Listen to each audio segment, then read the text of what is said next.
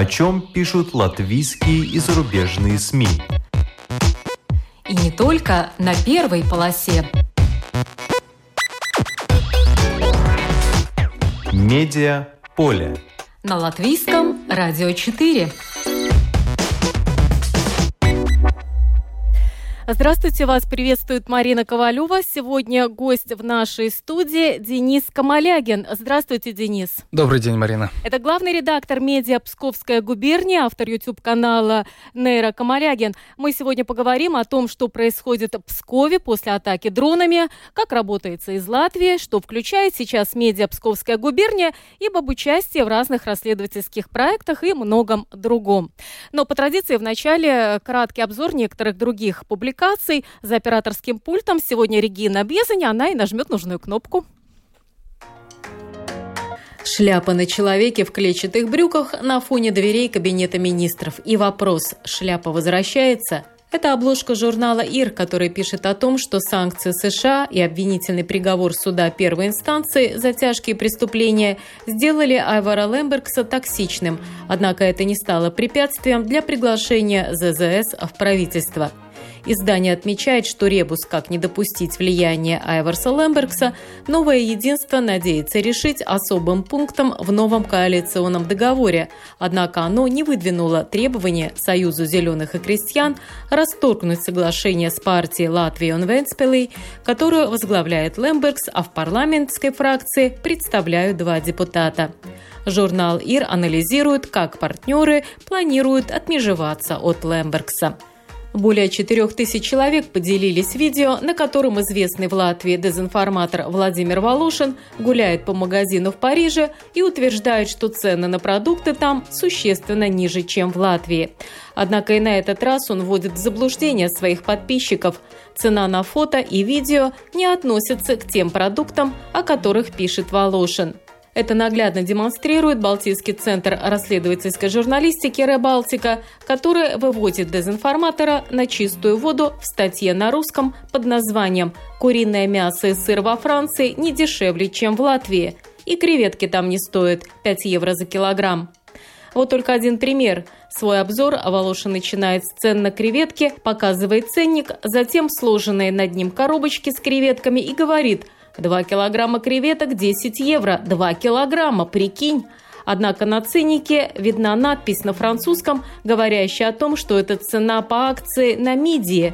То есть ценник относится к продукту, который расположен на полке над ним, а не под ним, что хорошо видно также на видео. Российские госструктуры решили потратить около шестьсот миллионов рублей на иномарки, причем после призыва Путина пользоваться отечественным автопромом. Чиновники начали закупку машин, которые выпускают китайские, японские, корейские и чешские автоконцерны. Как пишет портал расследовательской журналистики «Важные истории», органы власти, госучреждения и компании с госучастием начали закупку машин, из которых сто четырнадцать производят китайские компании, а остальные тридцать семь выпускают японские, корейские и чешские автоконцерны. Google в помощь. Почему человечество не может расстаться с главным поисковиком планеты после двадцати пяти лет совместной жизни? Об этом статья в «Новой газете Европа». Велик соблазн сказать, что именно обилие инвестиций обеспечило Google доминирование на рынке поисковых систем интернета. Но это было бы несправедливо. Google победил конкурентов, потому что его поисковый движок был лучше остальных, пишет издание. Сегодня Google, вернее его зонтичная компания Alphabet, лидер в цифровой картографии, крупнейший провайдер почтовых услуг и офисных онлайн-приложений, третий крупнейший провайдер облачных услуг, лидер в исследованиях по искусственному интеллекту и самый популярный онлайн-переводчик. Полный список в статье. «Новая газета Европа» также разбирает две главных претензии, которые есть у интеллектуалов Google. Это пузырь фильтров, который возникает из-за персонализации поиска, и тотальная слежка, без которой персонализированную базу данных собрать невозможно. Но Big Data – это не шпионство за каждым из нас лично, а инструмент гиперэффективного маркетинга. Индивидуальная слежка в интернете ведется совершенно иными методами. Если коротко, то через внедрение троянов в гаджеты жертвы, говорится в статье.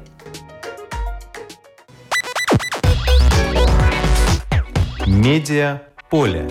На латвийском радио четыре. Сегодня гость в студии — главный редактор «Медиа Псковская губерния» Денис Камалягин. Его сами коллеги называют редактор-реактор, иноагент в первом поколении. Мы с Денисом уже встречались, знаем, как он попал в иноагенты, знаем, как он местных чиновников попытался сделать иноагентами, отослав им деньги со своего там счета. Но сегодня, конечно, все говорят о том, что произошло в Пскове, атака дронами, и надо сказать, что Псковскую губернию кто тогда только не цитировал. И в настоящее время, и наша служба новостей, э, Дениса Камалягина в частности. Вот вы сами первым во сколько узнали о том, что происходит, насколько оперативно сработали ваши источники? Ведь вы живете в Латвии, вы переехали сюда, поскольку вам грозили неприятности в родном Пскове. Как быстро вы узнали о том, что там происходит? Ну, насколько я могу восстановить хронологию, где-то через четыре минуты. У нас э, два, как минимум, человека, с которыми мы хорошо общаемся, там живут, и они нам сразу начали писать, что слышат автоматные очереди. Я не отвечал целых четыре минуты, и меня один из наших источников успел сообщений двенадцать прислать. Дескать, ну, эй, вы новостники, что вы там спите? Это было четыре минуты, мы задержались. Все где-то, как только мы получили подтверждение, уже через десять минут после начала событий мы опубликовали первую информацию. А как они поняли, что это все серьезно? Какие-то выстрелы, но мало ли, может быть, какая-то бандитская разборка? Нет, нет, ну это же аэропорт рядом военный, и было слышно, что автоматные очереди э, серьезные, их много, и потом послышались взрывы очень быстро, mm-hmm. практически сразу. Э, видимо, даже после первого взрыва только и началась стрельба по дронам, которые, как мы полагаем, никто даже особо и не видел. Это была, была просто стрельба в воздух изначально, потому что они не, не, не знали ничего. Какие СМИ первыми начали вас э, будить, чтобы вы им дали комментарий? О, э, «Голос Америки». С «Голосом Америки» мы где-то в полпятого утра уже у нас был первый эфир, потому что там другое время суток, и всех, конечно, эта новость просто взбудоражила м- сильно. Ну вот вы находились в Латвии, а надо было выяснять, сколько как же там самолетов повредили. Вначале говорили там два, четыре, кто-то называл даже шесть. Как вы вот проверяли всю эту информацию, будучи здесь? Ну, никто, даже находясь там на месте, не может достоверно эту информацию проверить. В итоге все мы исследовали э, информацию и снимки из космоса, которые публиковались оперативно как раз-таки организациями, которые э, занимаются аэрокосмической съемкой. Вот. По-другому никак не установить, потому что наше Минобороны даже не дало комментарий по поводу атаки дронов, а региональные власти просто бодро отрапортовали, что Минобороны отбила атаку дронов, и все, никаких потерь, ничего заявлено официальными властями не было. Ну, мы примерно э, знаем, что сообщалось. Э, нам бы хотелось сейчас, может быть, узнать, что происходило в самом Пскове среди людей. Была ли паника? Потому что, ну, как-то мало об этом именно говорилось. Паники, наверное, в целом не было, потому что люди по-прежнему не, не воспринимают войну как войну. Это как, как где-то далеко. Даже аэропорт находился, он находится на окраине города. Все обошлось без жертв, слава богу. И поэтому вот такого ощущения какой-то катастрофы ее не было. Но, тем не менее, я вижу уже какие-то комментарии, что стра... ну, даже моим там знакомым, друзьям все равно как-то страшновато, что уже... Это факт того, что долететь может практически до любого европейского города. Да, да, ну, наверное, опасаются, есть такие. У Псковской губернии на YouTube-канале есть несколько проектов. Один из них «Двойное дно». Эта программа автора Владимир Капустинский и Павел Дмитриев. Я вот вырезала небольшой кусок. Мне было интересно узнать, что происходило именно в медиа-среде вот в это время, когда началась вот эта атака дронами. Как реагировали местные власти? Давайте послушаем фрагмент.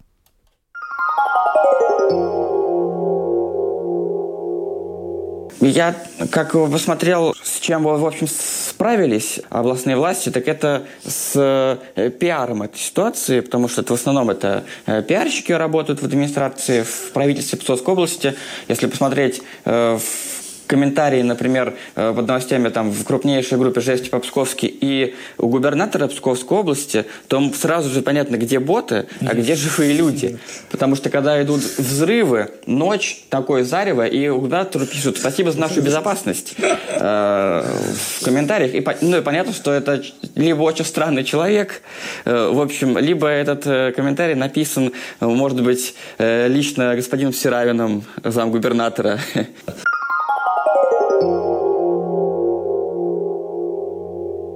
То есть там уже вообще все горело, все стреляло, там взрывы, ноль никакой информации, только Ведерников вышел, значит, я на месте, и все, и понеслась пометка «Молния». Вот пока ботики там не поработают где надо, пока там отморочки не дадут... Ну, конечно, да, это не работа СМИ, когда идут взрывы, и все, все это видят, а в это время якобы СМИ... Они молчат и ждут, пока выйдет видео или там э, какой-то комментарий губернатора, и только тогда им можно начать писать. Mm. А в это время из пабликов ВКонтакте крупнейших удаляются фото и видео, и э, удаляются просто посты целиком, сносятся с комментариями возмущенными. Чтобы было под утро, чтобы человек какой-то мог зайти и увидеть, что а, ничего, собственно, не произошло. Как и сказал губернатор, ничего да. особо страшного не случилось.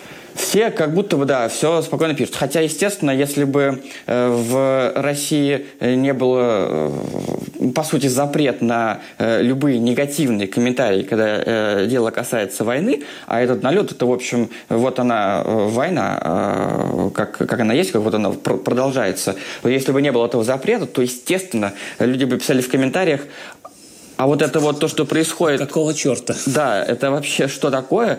И почему губернатор стоит и говорит, что все в порядке, хотя там атакован аэродром, там сожжены четыре или пять э, самолетов, и губернатор такой, все в порядке?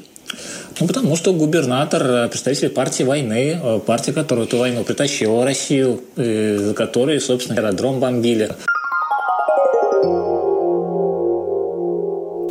А как вы думаете, вот после того, как эти атаки на российские города становятся все чаще и чаще, что-нибудь изменится? Вот этот запрет на упоминание войны и запрет на передачу информации о том, что происходит в городах. Ведь людей же все-таки надо предупреждать, или все останется по-прежнему?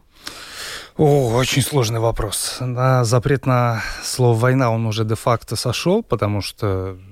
Многие-многие, ну, наши коллеги по пропаганде, они все равно боятся употреблять это слово, но чиновники уже многие употребляют. По поводу э, оповещения. Мне кажется, что у нас скорее пожертвуют людьми, чем своей, своим имиджем. И э, вот этот пример Пскова, он показал, что они будут замалчивать максимально. Никто не мог гарантировать, что будут бомбить только аэропорт. Что, где-то сирены включились? Никто в городе не слышал. Сирены были в районе аэропорта. Те жители, кто там а, находится, они мне говорили, что какие-то сирены было слышно. Все, кто жил в центре и на Завеличе, это дальний район как раз в стороне от аэропорта, никаких сирен, никто ничего не знал. Они о событиях узнали утром, когда открыли нашу новостную ленту. Вот э, такая проблема. А что касается СМИ и пропаганды, которая все это замал- замалчивала, то, безусловно, э, в этом большая проблема. Все, в России абсолютно не существует э, независимых медиа, которые имеют отношение к власти, э, и, и, и пабликов э, в социальных сетях. Они зачищают все, что можно, и более того, они угрожают людям, э, чтобы они не сообщали информацию, иначе им грозит... Э, дескать, уголовное дело по статье там, «Шпионаж» или «Госизмена» — это от двенадцати до двадцати лет лишения свободы. И так они пытаются вообще убрать а, обсуждение этой темы из публичной сферы. Угрожают даже перепиской в личных а, соцсетях. Но э, губернатор должен был отреагировать и выступить с, хоть с какой-то информацией, но даже за эту куцую информацию он, что называется, получил по голове. Э, Владимир Соловьев, этот главный пропагандист, обозвал э, его блогером. Вот расскажите об этом, э, почему он впал в немилость, ведь должен же был он как-то отреагировать. За... И почему блогер? Называется, за что боролся, на то и напоролся. Его подчиненные долго называли нас блогерами, потому что когда нас э, в России лишили свидетельства СМИ, нам пришлось уехать, они стали говорить, что мы блогеры, а не журналисты. Теперь он стал блогером, вот так прилетело а, ему самому. А, почему он это сделал? Потому что на самом деле он не губернатор, он пиарщик, и, в общем, на этом он и строит карьеру. А, ему очень хотелось а, подрезать, как говорится, и нас, и федеральные медиа, которые все цитируют, все пишут, Псков в центре внимания, а его нет, как же так? Беда. Собрал шмотки и куда только можно. Я полагаю, что не в аэропорт, потому что на заднем фоне черное пятно. Ничего не видно, никакого пожара, э, ничего не происходит, но он записывает видео для того, чтобы стать, э, э, как это, объект, э, субъектом для цитат. Да? То есть его теперь, чтобы цитировали, а не нас. Ну, поспешил, в итоге наговорил то, что было не нужно, и огреб по, по шее. А что ненужного он сказал? Хоть одно предложение. Что ненужного? Ну, там э, изначально он начал выкладывать видео, которые ему попались тоже. Во-вторых, э, ну, там совсем некорректна была информация об отражении.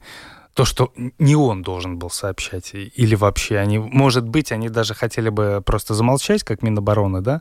Что какие-то дроны были. Ну, взорвалось что-то и взорвалось, господи. Ну, бывает. Вот... Это, в общем, не его ума дело было, в принципе, не по чину комментировать. Вот почему ему досталось в первую очередь. Многие СМИ облетела эта мысль о этой массированной атаке дронами в ночь на тридцатое августа, но была еще одна в ночь на первое сентября, и вот вы считаете, что это было все больше похоже на фейк. Об этом мы мало знаем. Расскажите mm-hmm. нам, что произошло уже в ночь на первое сентября. Uh, да, они... Нас тут обвиняют, что мы якобы злорадствуем по поводу атаки на родной город. Естественно, никто не злорадствует, да. Во-первых, я хочу сказать, что весь вал информации был связан с тем, что это важное событие, это нужно было сообщать. Точно так же мы сообщаем постоянно, и, и в первый день войны мы сообщали о начале войны, но это не значит, что кто-то злорадствовал, да. Мы просто об этом писали, это наша работа. Пока говорил, вопрос забыл. Вопрос был о том, что произошло в ночь на первое сентября, а, да, и почему да. вы думаете, что это уже было все похоже на инсценировку, на фейк? Да, безусловно. К тому моменту, я так понимаю, уже он, администрация получила по шапке.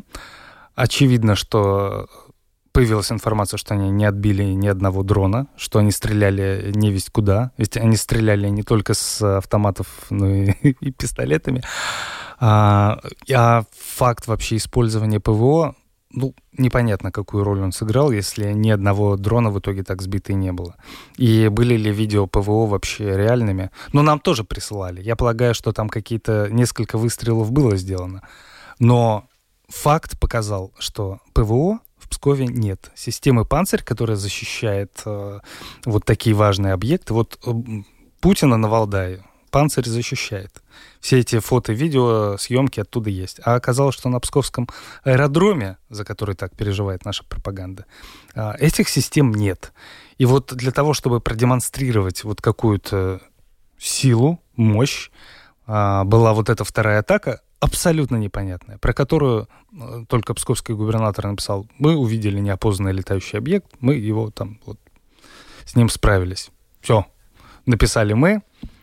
Опять же, нам доложили, что была слышна автоматная очередь, но в этот раз она длилась менее пяти минут. То есть это вот такая дежурная стрельба, они постреляли, все, поняли, что больше никакого, никакой опасности нет, манатки собрали, в чемоданчик сложили и ушли. Все, вот, вот так это все выглядело. То есть похоже, что надо было продемонстрировать свою способность все-таки отражать атаки дронов. А я думаю, что так делает не только псковская власть и не только в псковские военные. Кто еще? Поясните. Ну, ну, потому что в Москве после нескольких попаданий в Москва-Сити, Москва, столица, центр э, европейской части практически. Вы себе можете представить, что туда долетают дроны с э, территории Украины? Если они долетают, то это просто кошмар. Если э, это атаки с территории России, то они, я имею в виду власти, максимально уязвимы. И им э, для того, чтобы показывать, э, демонстрировать хоть как, какую-то способность отражать атаки, надо вот эти фейковые атаки делать. После этого Собянин же несколько раз там заявлял о, об эффективном сбитии дронов. Там пару раз его уличали в том, что это неправда. И я полагаю, что, ну да, вот такие постановки они делают, потому что у нас государство пропаганды, государство фейков. Ну вот надо с этим смириться. Ну, некоторые западные СМИ пишут, что вот эти атаки дронами со стороны Украины, одна из целей — это прежде всего психологическое воздействие на местных жителей. Вот как вы думаете, эта цель достигнута, достигается? Вот что-то вы правильно в головах сказали, достигнуто и достигается. Это разные вещи. Не, не достигнуто, но достигается. И это будет продолжительное время. Не происходит переворот в голове после долгой пропаганды за один месяц и даже один год. Мы по истории знаем, видим, что усталость от войны наступает там не через год, не через два, а вот, например, в Первую мировую войну и в России, и в Германии. Тогда это понадобилось где-то четыре года. Сейчас, может быть, больше, быстрее идут процессы, ну и пропаганда гораздо сильнее. То есть сейчас пропаганда на таком уровне, которым ее не было сто лет назад. И вот эти психологические воздействия, они, конечно, работают, но они пока работают в другом ключе, пока пропаганда пытается сыграть, дескать, мы правильно бомбим Украину, видите, они нам отвечают. И проблема возникает с причинно-следственными связями. Пока русские люди не очень понимают, что это ответная реакция на страну, на которую вы напали. Я думаю, что это понимание придет, но оно будет приходить не сразу. Тут нужен комплекс. И, общ... и общая усталость, она все равно наступит. В «Медиаполе» мы рассказываем о том, что пишут разные СМИ. И вот журнал «The Economist» отреагировал на произошедшее в разных городах, но прежде всего, конечно, Пскове, публикация о том, что вообще происходит с дронами, с производством дронов в Украине. Очень интересная статья в свежем номере. Я не знаю, читали вы или нет, но там одна мысль такая интересная, что я, например, не знала, что программы дронов есть у разных структур, у разных разных там служб разведки, но нет единого какого-то командного центра в Украине, который бы занимался вопросом дронов, их производства, их, естественно, использования. И э, проблема в том, что западное оружие не могут использовать украинцы для того, чтобы совершать атаки непосредственно там, на территории да. Украины. Они должны иметь свое какое-то оружие. И вот этот дрон «Марок» — это одно из, так скажем, изобретений уже украинцев, причем даже не на госденьги сделано, а на деньги каких-то спонсоров. И э, поскольку сейчас выделяются большие деньги, сорок миллиардов гривен, это один миллиард сто миллионов долларов на программы дронов в Украине, это огромный как бы рынок, э, The Economist пишет, что одна из э, причин вот этих атак, это может быть, чтобы показать эффективность этих дронов и показать э, не сколько даже россиянам, а сколько тем, кто э, в Украине заведует закупками, чтобы вот дали денег на э, уже серийное такое производство, потому что на какие-то просто пожертвования ты не можешь э, сделать вот столько дронов. Массовое производство. Массовое производство. Вот э, как вы думаете, все-таки зачем Чем вот предпринимаются эти э, атаки дронами? Ну вот помимо того, что мы говорили, психологической какой-то атаки на местных э, э, жителей, на россиян, чтобы у них что-то в головах изменилось. Возможно, вот на то, чтобы повлиять на э, тех, кто отвечает за закупки в самой Украине. Может быть, у вас есть еще свое какое-то мнение, для чего это делается? Слушайте, ну очевидно уже, что это, это война, это война дронов. В российской власти ну, начиная с Путина, люди, которые не пользуются интернетом, да, и они не знают, как воевать в двадцать первом веке, они по-прежнему были уверены, что у них вторая армия мира. Началась война, их начали, сначала выкинули с Киевской области, а потом начали долбить дронами, они такие: о, дроны, оказывается. Они в две тысячи двадцать втором году узнали только, что это такое. Насколько это эффективно и насколько это, ну, бережливо по отношению и к деньгам, и к людям. Все-таки беспилотники позволяют избегать жертв, и, само собой, стоимость истребителей дрона, она различается. Поэтому, безусловно, они свою эффективность уже в этой войне доказали. А то, что для Украины это сейчас единственная возможность, так скажем, воевать на территории противника, а это важно. Потому что, ну, это, это важно действительно, потому что мы э, понимаем, во- что война не, не закончится, пока вот ее одобряет население, пока оно готово отправлять э, смертников на войну, ну, вот граждан, которых за деньги, да. И, и деньги — это тоже важно. Нанесение ударов по объектам критической инфраструктуры, например, по нефтебазам, это тоже деньги. Это тоже нанесение ущерба для страны. Понятно, что в Россию из-за нефтедоходов текут такие реки, что они пока не позволяют не чувствовать вот этот ущерб, но тем не менее. А то, что дроны были, ну, есть и будут перспективы в этой войне, это точно. И, например, псковские власти, Псковский государственный университет планирует вместе с Белорусским государственным университетом заняться производством дронов в Псковской области. На что я говорю, что вы создаете новую точку атаки дронов для, для дронов. Так, может быть, это было известно уже раньше, ну, это было известно за украинской стороне, и, да, может быть, это тоже такое ударное предупреждение. Может быть, но очевидно, что операция готовилась долго, потому что все эксперты говорят, что дроны с большой вероятностью запускались с территории не просто России, а Псковской области. Потому что там были дроны не только, которые наносили удары, но и дроны, которые снимали видео, как наносятся удары. Очевидно, что это запускали, ну, там, как говорят эксперты, с расстояния нескольких километров, чтобы это можно было контролировать. Поэтому, я думаю, эта операция готовилась давно. Если это были специалисты, которые находились здесь.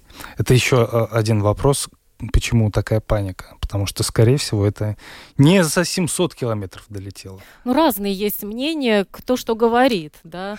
Там тот же Кирилл Мартынов, Новая газета Европа, в своем комментарии говорил, что это как раз-таки показывает высший класс украинских специалистов, если этот дрон пролетел так много километров, а этот Марок способен как раз-таки нести взрывчатку на несколько сот километров. Но я думаю, что они будут рады об этом заявить.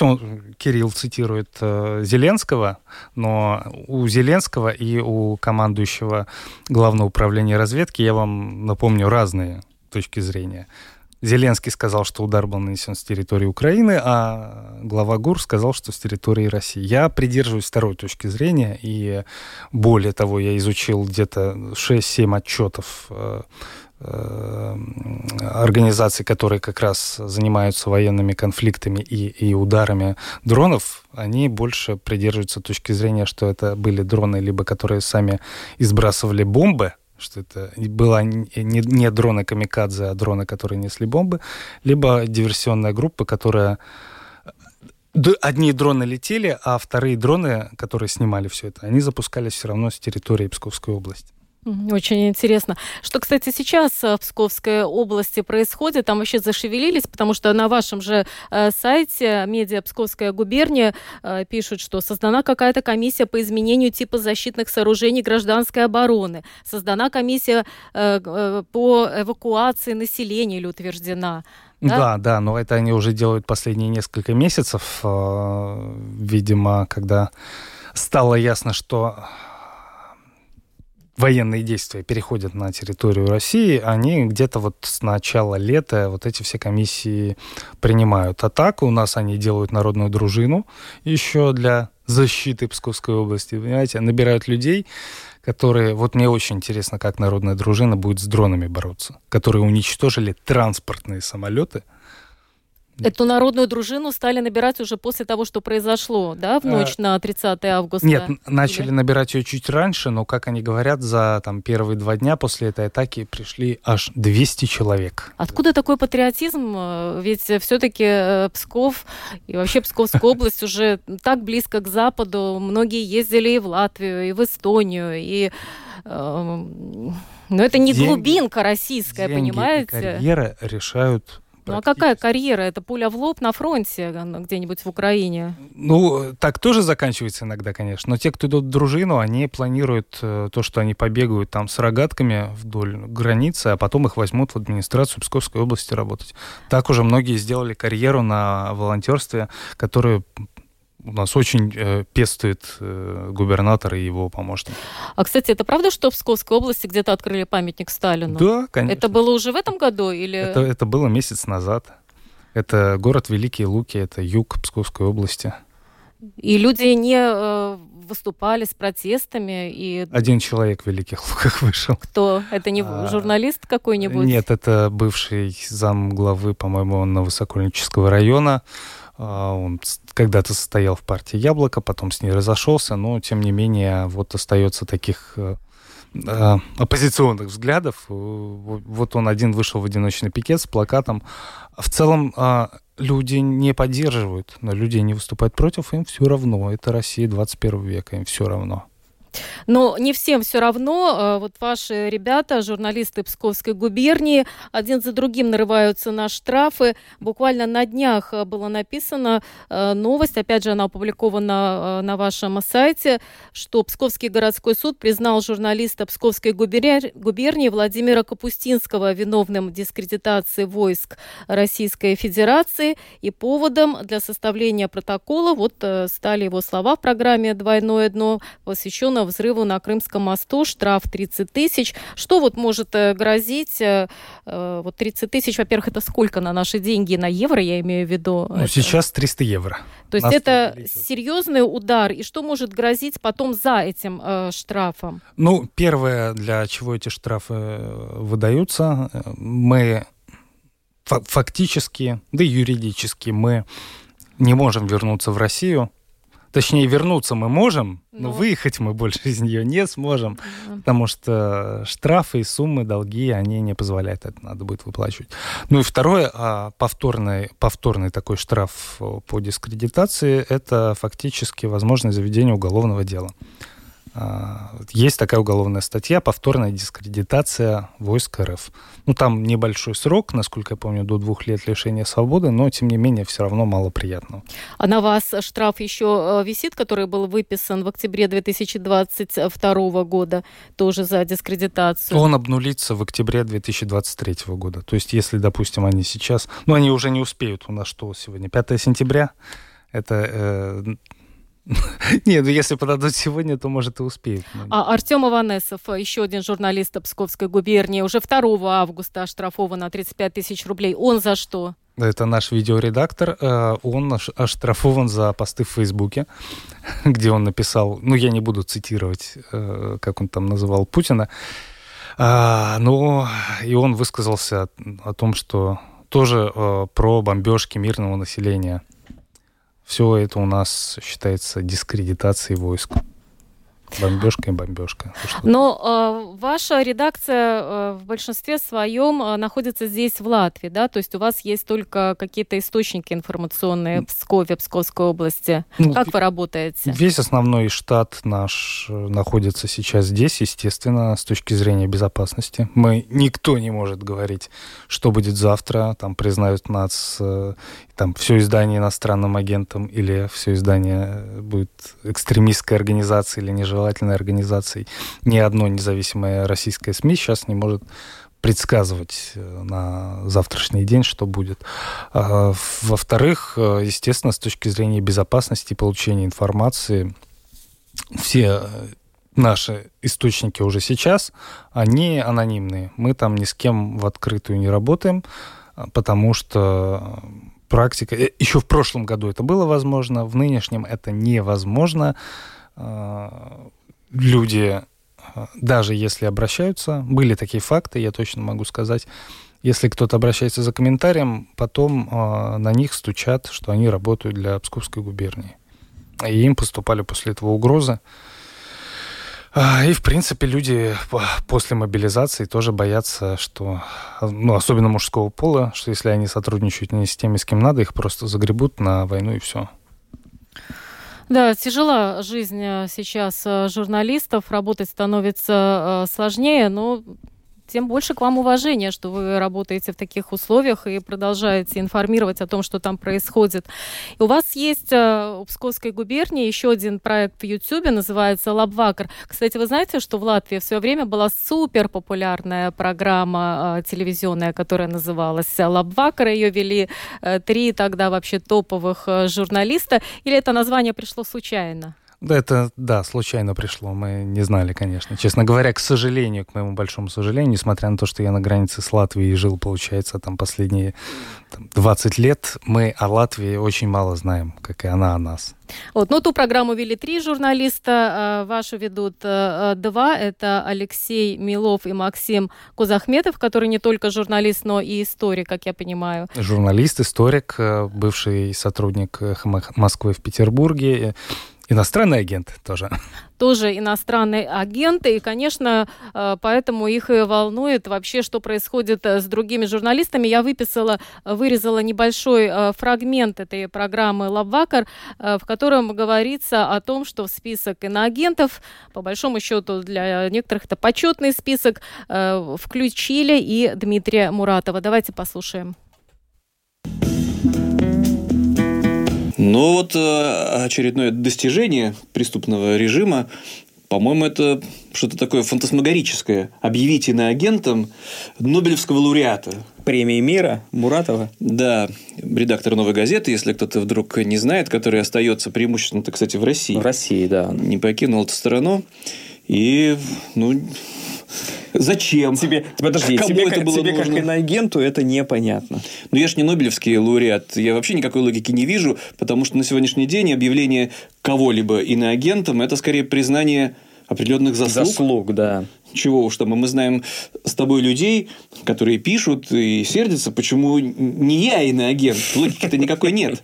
Это правда, не прописаны же какие-то критерии. Ну, не было логики, нет, и вряд ли какая-то логика будет. Ну, ну очень общая такая. Говоришь правду, ты предатель. Молчишь, молодец. Ну, да, да. Ну, как мы знаем, Дмитрий Муратов решил обжаловать это решение о включении в список его иноагентов. Сейчас временно исполняющим обязанности назначен другой человек, это Сергей Соколов. Вот... Вы, когда приезжали сюда, в Латвию, э, жить, э, в связи с тем, что вам грозили неприятности в Пскове, насколько вы были готовы столкнуться не только с антироссийскими, но и антирусскими настроениями, когда, ну, получается, что вроде все русские виноваты э, в том, что происходит, а не только россияне? Так я тоже так считаю. То есть вы согласны полностью с этим мнением? Ну, я чувствую, да, у нас споры...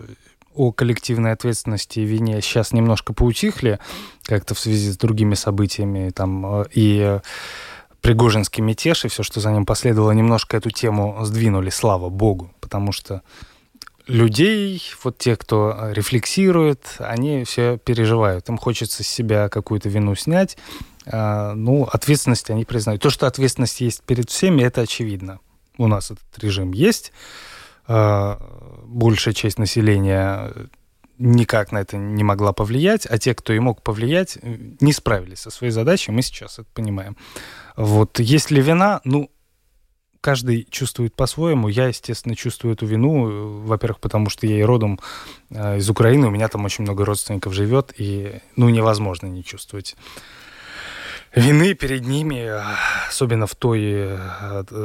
Я, я, я живу сейчас в спокойствии. Ни в России, ни в Украине, да? И жить тут, когда у тебя вроде бы все нормально, а твои родственники в России и в Украине, в общем-то, под угрозой, это непросто. Но вот э, упоминали сейчас Дмитрия Муратова, и у меня из головы не выходит вот этот случай, когда он выступал в Германии на медиафоруме, и э, именно когда он выступал, все украинцы, которые были в зале, включили на своих телефонах звук сирен, они как бы заглушали его речь. Но ведь Дмитрий Муратов представляет э, э, такое издание, где уже столько журналистов просто погибли за то, что всегда вели э, борьбу вот с этим режимом, э, понимали, что будет дальше. И мне кажется, что все-таки э, Муратов, между прочим, если, как вы знаете, сам сказал, что это нормальная реакция, и он ничего против не имеет. А вот мне кажется, что все-таки нам надо защищать русскоязычные издания, которые все-таки э, жизнями своими рискуют для того, чтобы донести, ну, в принципе, правду для люд... до людей. Ну да, тут сложная такая, опять же, моральная дилемма. Кто мы, в первую очередь, журналисты или русские? Да? Мне кажется, что для общества мы в первую очередь журналисты. Так же, как и спортсмены. Да? Кто они в первую очередь, спортсмены или русские? Вот сейчас выступают, я смотрю, ю эс Open, это теннис, и там Андрей Рублев, который первый, кто написал там на камере «Stop war, please», обратился с тем, что с призывом остановить войну. Он русский. Вот сейчас его, их допустили, слава богу, до соревнований, и их воспринимают как теннисистов, а не как русских в первую очередь. Я хочу, чтобы нас тоже как журналистов воспринимали в первую очередь. И я тоже, да, понимаю эту реакцию. Конечно, понимаю. Я с ней не согласен. Но если мы ругаем русских за равнодушие, то где-то, наверное, мы можем сказать, что у украинцев точно такое же иррациональное чувство. Это злость. Оправдываем мы его? Ну, наверное, да. Обидно, что оно к нам, вот ко всем применимо. Вот они стреляют по каждому из нас. Ну, обидно. Ну, что поделать? Да, я тогда предлагаю послушать фрагмент из вашего э, проекта на YouTube-канале э, Нейра Камалягин, где шла речь тогда о дожде, о Латвии и о латышах. Я так понимаю, что с тех пор эта запись декабря э, прошлого года, ничего не поменялось. Давайте послушаем, как, что вы тогда сказали. Uh-huh. Несколько слов об отношении правильных русских к Латвии и к ее действиям в ситуации с российскими медиа. Давайте скажем честно, нельзя обвинять всю Латвию в том, что произошло. Есть конкретное ведомство, есть конкретный чиновник Аболинш, которые приняли решение. И те оскорбления, ну это реально оскорбления, особенно если вы почитаете Твиттер, которые полетели в сторону э, Латвии как недогосударства, недодемократичного государства, это, конечно, свинство, это в очередной раз показывает, как не может наша э, даже лояльная аудитория держать себя в руках. Почему эти же люди, которые э, ругают, на чем свет стоит, э, имперцев российских, которые поддерживают войну, и потом, когда происходит вот такой казус, как произошел с дождем, спрашивают, а почему опять-то русских-то не любят-то?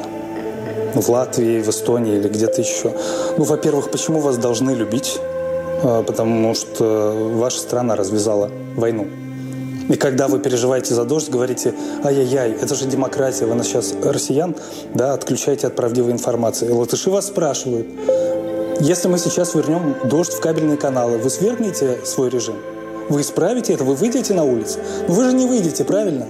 И они себе говорят, нахрена вам нам помогать вам с этим каналом ради вашего душевного спокойствия, чтобы те, кто остался в России, могли себя сохранить? Так мы не хотим, чтобы вы себя сохранили. Мы вас не любим, вы нам не нужны. Почему э, те, кто находится в России, говорят, ой-ой-ой, а мы же очень важные, как бы. Так вы же не переживали там за Латвию в свои времена. И Латвия также не переживает, не любят россиян. Вот мы находимся здесь, мы благодарны тем, кто нам помогает, но мы прекрасно понимаем, что россиян не любят, и понимаем, за что не любят.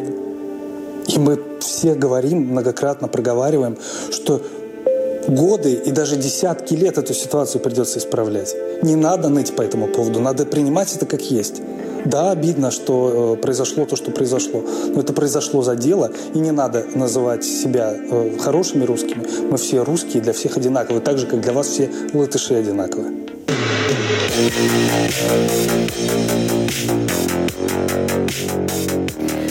Да, Денис Камалягин, главный редактор «Медиа Псковская губерния», сегодня у нас в студии. И я так понимаю, вы не ноете, а работаете. Что в ближайших планах?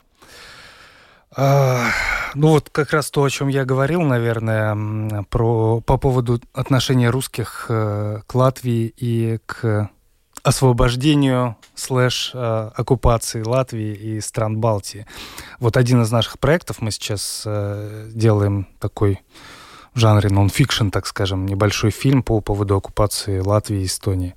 Когда ожидать его премьеру ну, на вашем канале? Я думаю, что не это, будет, это будет ноябрь, может быть, декабрь, пока мы собираем информацию и ищем спикеров, которые будут рассказывать. Это очень важно, потому что вот мы все находились в спячке, мы все, кто приехал сюда, я честно скажу, никто из нас, вот мы такие все прям образованные журналисты, никто не воспринимал оккупацию Латвии как оккупацию.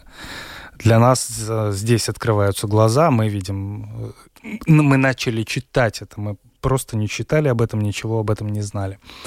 Ну и у нас есть проекты, вот расследования сейчас менее востребованы по причине войны и вот таких калейдоскопически развивающихся событий, но тем не менее сейчас мы готовим тоже на позднюю осень несколько расследований, связанных с коррупцией по, не только по Пскову, но и по северо-западу с одним из э, российских изданий. Вот такие пока планы.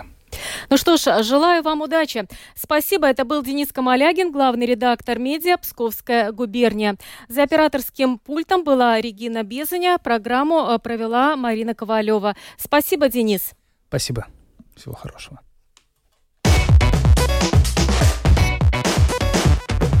О чем пишут латвийские и зарубежные СМИ. И не только на первой полосе. Медиаполе. На латвийском радио четыре.